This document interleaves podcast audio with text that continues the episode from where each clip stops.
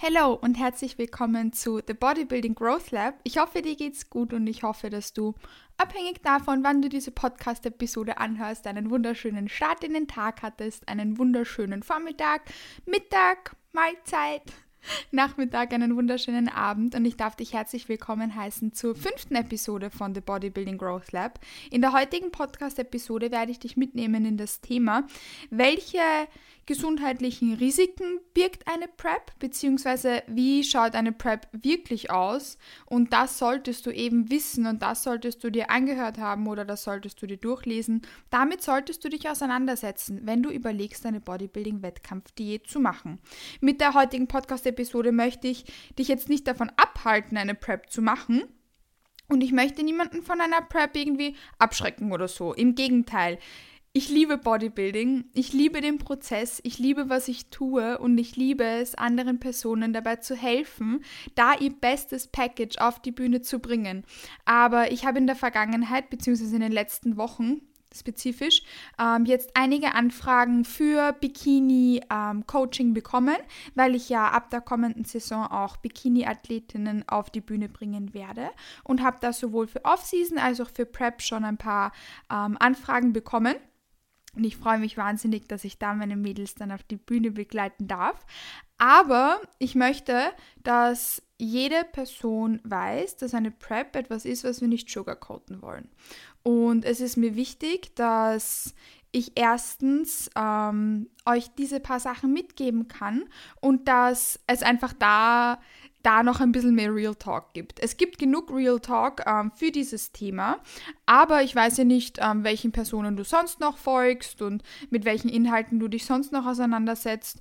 Und solltest du beispielsweise jetzt nur ein paar Athletinnen folgen, die darüber nicht so viel reden, dann ist es mir wichtig, dass du zum Beispiel auch von meiner Seite da jetzt noch ein bisschen Input bekommst und nicht das Gefühl vermittelt bekommst, dass eine Prep etwas ist, was super easy ist und gesund und nebenbei läuft, sondern dass wir das eben ein bisschen genauer noch ähm, uns anschauen, bevor du wirklich die Entscheidung fällst, ob du eine Bodybuilding-Wettkampfdiät machen möchtest oder nicht.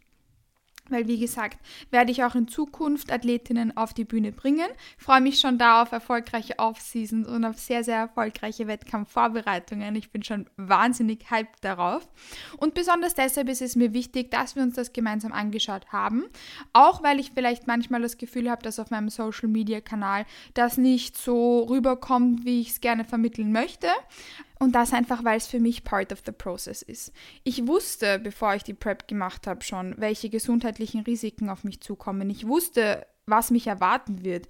Ich wusste ganz genau, was ich da tue und was passieren wird.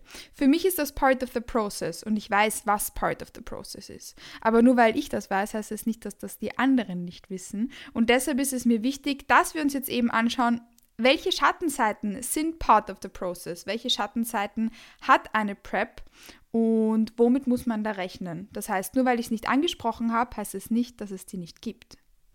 Und genau deshalb werden wir uns das jetzt gemeinsam anschauen. Also vielleicht gibt es ein paar Punkte, wo ich mir denke, ja, für dich ist das jetzt part of the process, aber du willst nicht rumjammern und das nicht auf Social Media teilen. Das heißt, um da jetzt so dieses Sugarcoating wegzunehmen, sollte ich das auf Social Media noch nicht genug geteilt haben, werde ich das jetzt ausreichend ähm, auf jeden Fall ansprechen, zumindest was jetzt die Bodybuilding Prep an sich betrifft. Denn wir reden da jetzt noch nicht über Post-Prep oder so. Das wird noch ein ganz, ganz eigenes Thema, denn besonders die Post-Prep-Phase ist für viele, viele Athleten und Athletinnen eine große mentale Herausforderung. Wir werden uns jetzt ausschließlich anschauen, womit du dich auseinandersetzen musst und was wichtig ist zu wissen, bevor du in eine Bodybuilding-Diät reingehst.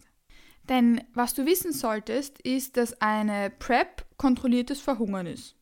Ich glaube, das, das macht Sinn und das ist klar, wenn man sich anschaut, was ist eine PrEP. Eine PrEP bedeutet, dass man sich auf einen sehr geringen Körperfettanteil ähm, begibt, um sich dann auf einer Bühne zu präsentieren.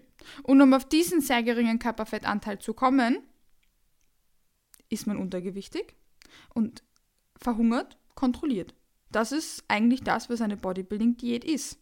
Das heißt, man rechnet auch, beziehungsweise man, man muss auch mit genau denselben gesundheitlichen Risiken wie im Untergewicht rechnen.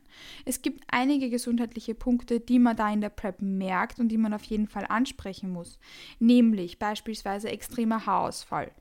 Let me tell you, ich bin froh, dass ich so viele Haare habe, weil ich verliere Haare wie irgendwas. Also es ist wirklich schlimm. Ähm, wir müssen aktuell fast jeden Tag Staubsaugen, weil ich überall meine Haare verliere. Wenn ich meine Haare kämme, habe ich ein ganzes Knäuel Haare in meiner Hand oder wenn ich zum Beispiel eine Posing Practice mache und mit meinen Haaren irgendwas mache, dann tue ich mir jedes Mal so eine Strähne rausziehen. Das heißt Haarausfall, Nägel, Haut, alles completely off, weil einfach der ganze Hormonhaushalt komplett im Arsch ist. Der ist komplett im Arsch. Durch dieses kontrollierte Verhungern über Wochen hinweg ist der Hormonhaushalt not in the good place. Und auch der Verlust der Periode beispielsweise gehört da dazu. Ich habe meine Periode jetzt seit zwei Monaten nicht mehr. Habe sie aber da sehr, sehr lange be ähm, noch behalten. Das muss man auch dazu sagen. Ich habe mich mit mehreren anderen Athletinnen unterhalten und die haben die Periode schon viel, viel früher nicht mehr bekommen. Das heißt, dass du, die Hormon äh, dass du deine Periode verlierst, ist part of the process und wirst du wahrscheinlich nicht vermeiden können. Einfach weil eine PrEP eben dieses kontrollierte Verhungern ist und du zu einem Extremum diätest und sich der Körper da nicht wohlfühlt und da auch eben der Hormonhaushalt komplett durcheinander ist.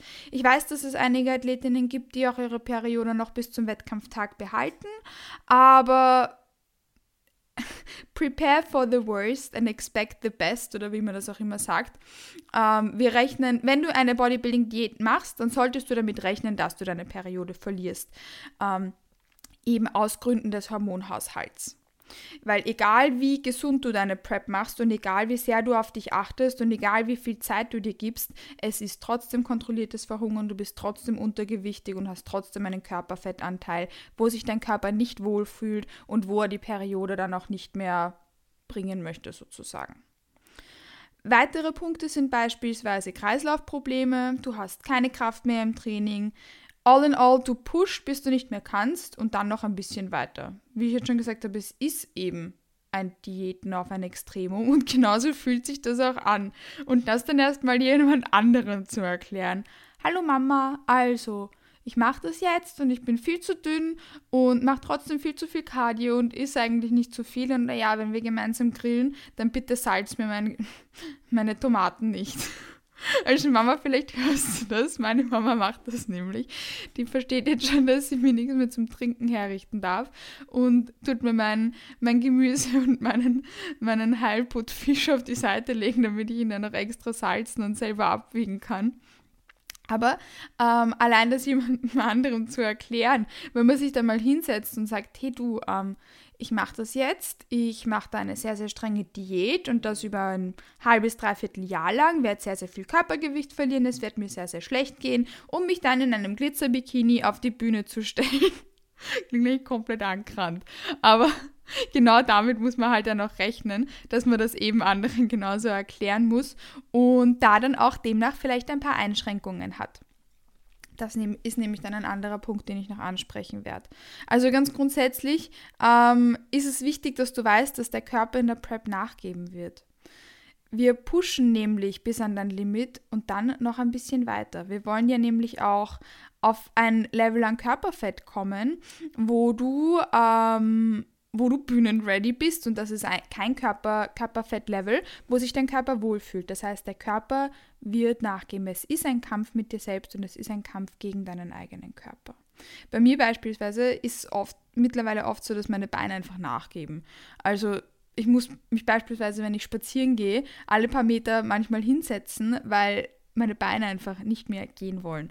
Es fühlt sich an, als müsste ich mir jeden einzelnen Step diktieren es, also teilweise sind auch Tage dabei, wo ich mir auch wirklich jeden Schritt sage, so Hamstring, come on, move, Hamstring, do another step. Und wo ich jede Faser meiner Beine spüre und jeder einzelnen Faser sagen muss, dass sie noch einen weiteren Schritt setzt. Es gibt auch Tage, da ist das nicht so schlimm, da geht es mir damit besser, aber es gibt auch Tage, wo ich mir wirklich jeden einzelnen Schritt vorsagen muss und wo ich mich alle paar Meter hinsetze, weil Kreislauf und Beine einfach nachgeben weil sie einfach nachgeben. Das heißt, auch das ist part of the process. Wie gesagt, not everyone has to dig that deep, aber wir wollen, dass du das auf jeden Fall weißt und dass du weißt, dass es passieren kann, wenn du ready sein möchtest, dass ähm, dass so etwas passiert und dass es dir so geht. Ich habe jetzt schon gesagt, jeder Person geht es anders und manchen Athleten und Athletinnen geht es besser, manchen geht es schlechter, ähm, manchen geht es sicher besser als mir und manchen geht es viel, viel schlechter als mir. Ähm, und das ist etwas, womit, womit man sich einfach ähm, auseinandersetzen muss, wenn man sich in dieses Extremum begeben möchte. Weil das Allerschlimmste ist, dass du dich jetzt eben damit beschäftigst und dass du weißt, dass es passieren kann, dass es dir genau so geht, dass du dich alle paar Meter hinsetzt, weil deine Beine nachgeben. Und im Best-Case-Szenario passiert das nicht und du machst deine Steps weiterhin super easy und musst ja, dir darüber keine Gedanken machen. Aber wie gesagt, wir bereiten uns jetzt einfach damals auf den Worst Case vor, weil genau das ist auch das, ähm, womit wir uns auseinandersetzen müssen, wenn wir eben ähm, uns in dieses Extremum pushen wollen. Da ist jeder Körper, wie gesagt, anders, aber es ist mir lieber, ich bin ehrlich und sage es, wie es bei mir ist und wie ich es bei anderen Athleten und Athletinnen mitbekommen habe. Als dass ich dir jetzt sage, hey, it's gonna be super easy und ähm, dann ist es eigentlich gar nicht super easy. Also, wie ich schon gesagt habe, ist, äh, der, ist die Prep ein, ein Kampf mit dir selbst und ein Kampf mit, mit deinem Körper und mit deinen eigenen Ressourcen und Energieleveln und der wird halt da auch nachgeben. Das heißt, Steps are going to be heavy, Cardio is going to be heavy, Training is going to be heavy. Es ist ein Kampf für, für jede einzelne Rap. And that's part of the process. Ich meine, natürlich habe ich noch immer Sessions, wo ich mich teilweise steigere und ich habe halt dann noch mehr Spaß an Isolationsübungen, wo ich weiterhin auch ein bisschen Progress machen kann. Aber zum Beispiel bei Compound Movements etc., ähm, du wirst auch dein Training umstellen müssen. Das heißt, du wirst ähm, Du wirst auf deine eigenen Stress- und Regenerationskapazitäten im Training Rücksicht nehmen müssen und da dann eventuell auch Adaptionen vornehmen. Das heißt, ich habe beispielsweise keinen Heavy Barbell RDL mehr drinnen, sondern habe nur mehr Dumbbell RDLs. Ähm, ich habe äh, keine Hex Squat mehr drinnen, sondern mache lieber eine Leg Press, weil mir bei der Hex Squat ziemlich schwindlig wird und weil ich keine Weichteilhemmung mehr habe. Generell so Compound Movements, auch das ist von Athlet zu Athletin unterschiedlich, aber werden halt wirklich, wirklich schwer und wirklich, wirklich heavy. Ich weiß zum Beispiel, dass die Sophie Diemann, glaube ich, letztes Jahr in ihrer Prep noch sehr, sehr lange gebeugt hat. Das hätte ich mir bei mir jetzt nie vorstellen können. Also ich habe beispielsweise sogar die Hex Squad vor, vor ich glaube, es sind jetzt mittlerweile schon acht Wochen oder so rausgenommen. Einfach weil es sich von unten angefühlt hat, als könnte ich dann nie, nie wieder aufstehen, weil einfach die Weichteilhemmung so, so sehr gefehlt hat. Ähm, und du das halt dann auch spürst. Du spürst, dass da plötzlich kein Körperfett mehr ist, das dir hilft, da rauszubouncen und dass dir da so ein bisschen Support gibt. Das heißt, da bei einem bestimmten Level wie gesagt, ähm, fehlt die Weichteilhemmung und das spürt man bei solchen größeren Movements im Training definitiv. Das soll aber jetzt nicht bedeuten, dass mir mein Training keinen Spaß macht oder so oder dass ich nicht gerne ins Training gehe. Mir macht mein Training weiterhin trotzdem noch wahnsinnig viel Spaß und es gibt mir so, so viel und ich liebe mein Training. Ich liebe mein Training auch in der Prep, aber einfach, weil wir es auch rechtzeitig adaptiert haben ähm, und weil ich weiterhin einfach da so in meinem Rahmen Vollgas geben kann und weil ich mindset technisch weiß, es ist okay, wenn ich bei großen Lifts manchmal eine Rep verliere. Ich gehe an mein Limit, ich gebe 100% und das ist alles, was ich tun kann.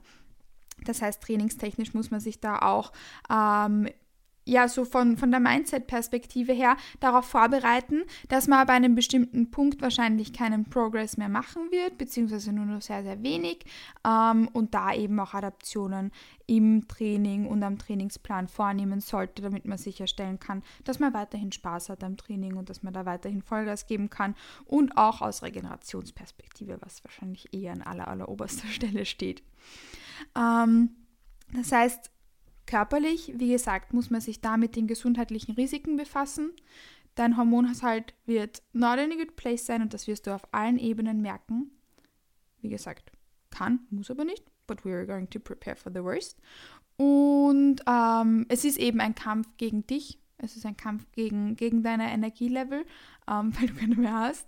Das heißt, Training, Steps, Cardio etc. wird alles schwer.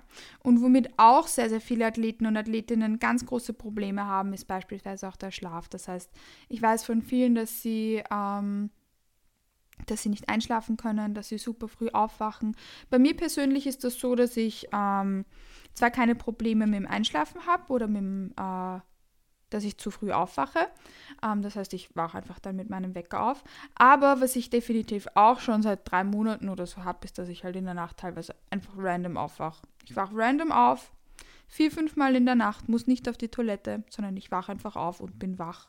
Dann liege ich zehn Minuten da und dann kann ich weiter schlafen.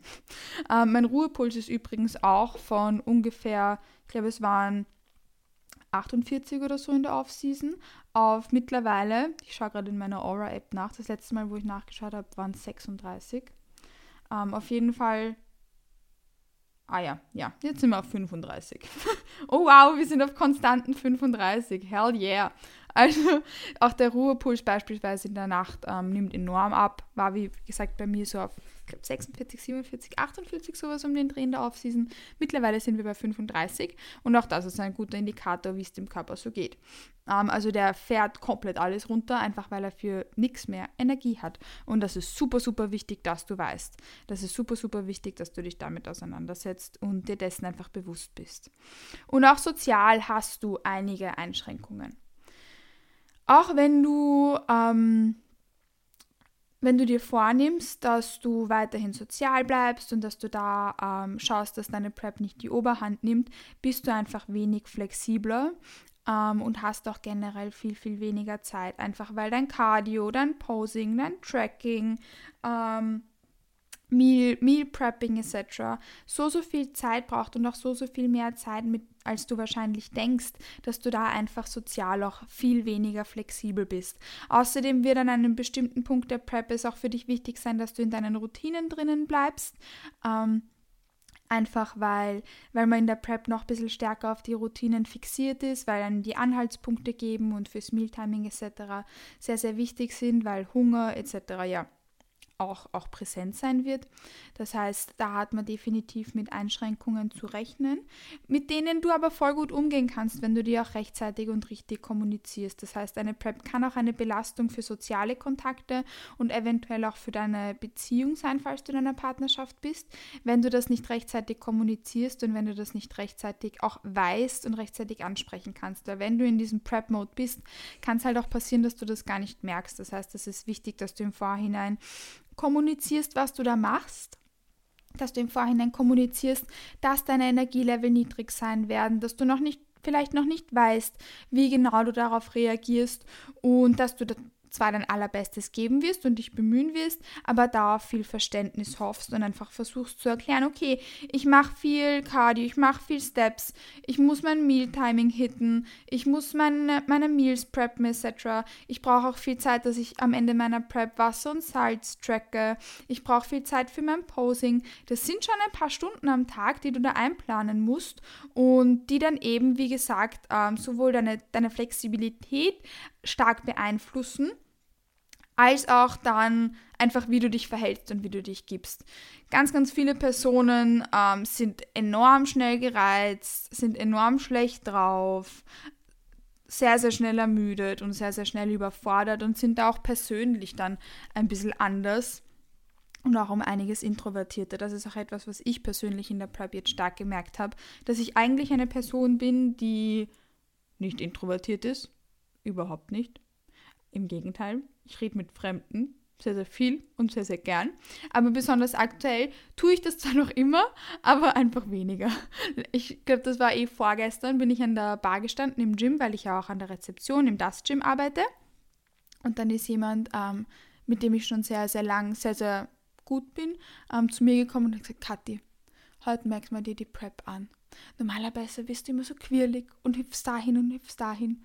Und jetzt stehst du einfach nur da und wartest und sagst nichts. Und das hat es gut auf den, auf den Punkt gebracht. Das heißt, ich rede noch immer gerne mit anderen, ähm, aber meine Social Batteries sind auf jeden Fall viel, viel niedriger, als sie es normalerweise sind. Und es gibt auch Momente, wo ich einfach gerne nicht rede. Und hell yeah! Jede Person, die mich kennt, die denkt sich jetzt wahrscheinlich, was passiert? That has never ever happened before, weil das bei mir auch noch niemals passiert ist, weil ich eine Person bin, die so, so viel und so, so gerne redet. Ähm, dass so diese Low, Social, Low Social Battery Mode bei mir etwas ist, was ich noch nie hatte und was definitiv so eine kleine Prep-Erscheinung ist. Das heißt, ähm, Social Battery wird auf jeden Fall ein bisschen lower sein, einfach wegen der geringen ähm, Energielevel. Und auch damit sollte man sich auseinandersetzen und auch das sollte man seinen sozialen Kontakten und eventuell auch seinem Partner, beziehungsweise wenn man einen hat eben, auf jeden Fall auch seinem Partner, seiner Partnerin kommunizieren, dass das definitiv auch part of the process ist. Das ist super, super wichtig, dass man das ähm, eben richtig kommuniziert, damit es dann auch nicht missverstanden werden kann, weil wenn man dann plötzlich ähm, beginnt weniger zu reden, weniger zu erzählen und weniger extrovertiert zu sein, dann könnte das ja auch falsch aufgefasst werden. Das heißt, da ist Kommunikation key. So wie immer, aber da, wie gesagt, sollte das auf jeden Fall nochmal betont werden. Und ich beispielsweise mache noch immer sehr, sehr gerne was mit meinen Freundinnen und auch noch sehr, sehr gerne was mit meiner Familie und ich unternehme auch noch sehr, sehr gerne was mit meinem Partner. Aber was ich da dazu sagen muss, ist, dass ich da ähm, schon sehr, sehr viel Vorarbeit geleistet habe und die Personen auch meine geringe Flexibilität, dass sie mir da entgegenkommen. Also meine Freundinnen wissen beispielsweise, dass ich mich mittlerweile ausschließlich ähm, eigentlich am frühen Nachmittag zu treffen vereinbaren und verabreden möchte, einfach weil ich gegen späten Nachmittag oder Abend super müde werde und ich mir da sehr, sehr schwer tue, ähm, dann einer Konversation zu folgen und da auch wirklich aktiv daran teilzunehmen. Ähm, ich weiß, dass ich am Abend einfach viel zu müde bin und muss auch auf mein Mealtiming schauen, weil um sicherzustellen, dass ich untertags nicht allzu hungrig bin und dass mein Energielevel in der ja, in the best place possible bleiben, ist mir mein Mealtiming wahnsinnig wichtig und das ist bei jedem Athleten und bei jeder Athletin so. Das heißt, das ist jetzt kein Extremum, von dem ich erzähle, sondern das ist eigentlich der Regelfall, dass das Mealtiming wahnsinnig wichtig ist in der Prep. Ähm, ja, da habe ich, hab ich sehr, sehr viel Vorarbeit geleistet und, und treffe auch da auf sehr, sehr viel Verständnis, ähm, dass ich mir da ja so, dass wir uns so gemeinsam erarbeitet haben, meine, mein soziales Umfeld und ich, dass sie wissen, okay, ähm, wir können zum Beispiel nicht essen gehen, also wir können schon essen gehen, aber nur wenn es für die Person, mit der ich mich treffe, okay ist, dass ich halt nichts esse, ähm, sondern dass man eben andere Sachen lieber macht und dass man da eben uhrzeittechnisch, ja, wissen meine Freunde und Freundinnen einfach, dass ich mich da, dass ich halt aktuell leider nur mehr am frühen Nachmittag irgendwie so die Energie dafür habe und dann ist es in dem Rahmen aber auch voll schön auch noch, dass ich, mit mein, dass ich mich mit meinen Freundinnen treffen kann. Aber beispielsweise sowas wie spontane Sushi-Dates oder Game Nights oder so, wie wir das früher, also früher vor der Prep gerne gemacht haben. Ja, das haben wir so bis zur Mid-Prep gemacht. Und mittlerweile ähm, müssten dann die Personen, die, die das mit mir machen wollen, so viel mehr Flexibilität auf, aufnehmen als ich, dass wir das halt jetzt schon ein bisschen länger nicht gemacht haben. Ich meine, ich würde noch immer sehr, sehr gerne mich mit meinen Freunden und Freundinnen am Abend zusammensetzen und irgendwas spielen gemeinsam oder so. Aber was bei mir halt dann zum Beispiel wichtig wäre, ist, dass die Personen zu uns kommen, dass wir am Abend dann nicht mehr so lange heimfahren müssen, damit es nicht zu spät wird, weil Schlaf und Prep ja. Ähm, und dass ich mein eigenes Essen essen sollte und ähm, dass ich mir das dann auch herrichten muss. Das heißt, dass die sich dann was mitnehmen müssen. Und es ist auf jeden Fall alles komplizierter. Meine Energielevels sind auf jeden Fall noch in dem Place, wo ich, ähm, wo ich selbst ähm, soziale Events eben einfach so schedulen muss, dass sie mich dass sie für mich am besten passen und da auch auf sehr, sehr viel Verständnis von meinen sozialen Kontakten hoffen muss. Aber einfach teilweise manche Sachen einfach zu kompliziert werden und man dann einfach darauf verzichtet, wie jetzt eben das, was ich gerade versucht habe zu beschreiben. Also wenn wir, wenn wir beispielsweise so eine Game Night machen wollen würden wie früher, müssten wir halt wahrscheinlich um fünf beginnen oder so, dass es nicht zu spät wird und come on, darauf hat wahrscheinlich auch nicht so, haben auch nicht so viele Bock. Das heißt, bis zum Mid-Prep war das kein Problem für mich, auch dann aus meinen Routinen noch auszubrechen und da dann am Abend oder so, noch ein bisschen später vielleicht ins Bett zu kommen oder so. Aber das ist wie gesagt etwas, das dann besonders in der zweiten Prep-Hälfte bei mir ähm, definitiv ja, sich geändert hat. Das heißt, soziale Events sind nichts, was nicht mehr passiert. Ich gehe auch noch immer auf Familienfeiern und so. Aber wie gesagt, ähm, mit Einschränkungen, dass man früher müde wird, dass die Social Battery viel, viel früher in den Arsch geht. Ähm, jetzt habe ich geschimpft. Dass die Social Battery viel früher sehr, sehr niedrig ist, ermüdend ist. Und das sind einfach so Sachen, mit denen man sich ähm, auseinandersetzen muss und die man, wie gesagt, richtig kommunizieren muss. Weil, wie gesagt, wenn man sie richtig kommuniziert ähm, und da das richtige Umfeld hat, weil dein Umfeld unterstützt dich ja hoffentlich bei dem, was du tust. Und wenn sie wissen, dass, dass das das ist, was du willst und dass dich das erfüllt, dann bin ich mir auch sicher, dass sie dich dabei unterstützen. Wenn du da genau dieses Umfeld hast, das dich unterstützt und supportet, dann ist das auch überhaupt kein Problem. Aber muss, wie gesagt, einfach kommuniziert werden. Und genau das habe ich auch gemacht. Und das funktioniert so, wie ich jetzt gerade beschrieben habe, so in, ja, allen Fällen eigentlich ziemlich, ziemlich gut, weil, wie gesagt, Kommunikation Keys und auf jeden Fall im Vorhinein da eben einfach mit, mit den anderen Personen abgesprochen gehört. Dann muss man da auch ähm, nichts befürchten sozusagen. Sollte man das aber nicht machen, ähm, kann eine PrEP definitiv eine wahnsinnig große Belastung für die sozialen Kontakte und auch für die Partnerschaft sein. Das heißt, ja, da so ein kleiner Reminder, das ist wahnsinnig wichtig und ich bin wahnsinnig froh, dass ich das ähm, auch genauso in der Form gemacht habe und dass ich da auch die Flexibilität von meinen sozialen Kontakten bekomme, dass sie sich halt in der aktuellen Phase einfach nach mir richten müssen und ich da nicht so viel entgegenkommen kann. Ähm, beziehungsweise halt einfach nur in dem Rahmen, in dem es mir möglich ist und der ist halt aktuell sehr, sehr gering. Ein weiterer Punkt, der wahrscheinlich, von dem du wahrscheinlich schon was gehört hast, ist the Prep Brain. The Prep Brain, ja, the Prep Brain is real. Du wirst Dinge vergessen. Deine Leistungsfähigkeit nimmt ab. Bei mir beispielsweise ab 16 Uhr äh, habe ich einen kompletten Brainfuck. Das heißt, ich muss alle meine Boxen bis 16 Uhr ticken, weil ich weiß, dass ich danach, ähm, dass meine Energielevel, meine Leistungsfähigkeit komplett in den Keller schießt. Also komplett. Das heißt, man muss sich da einfach, einfach auch auf sich selbst schauen und hören.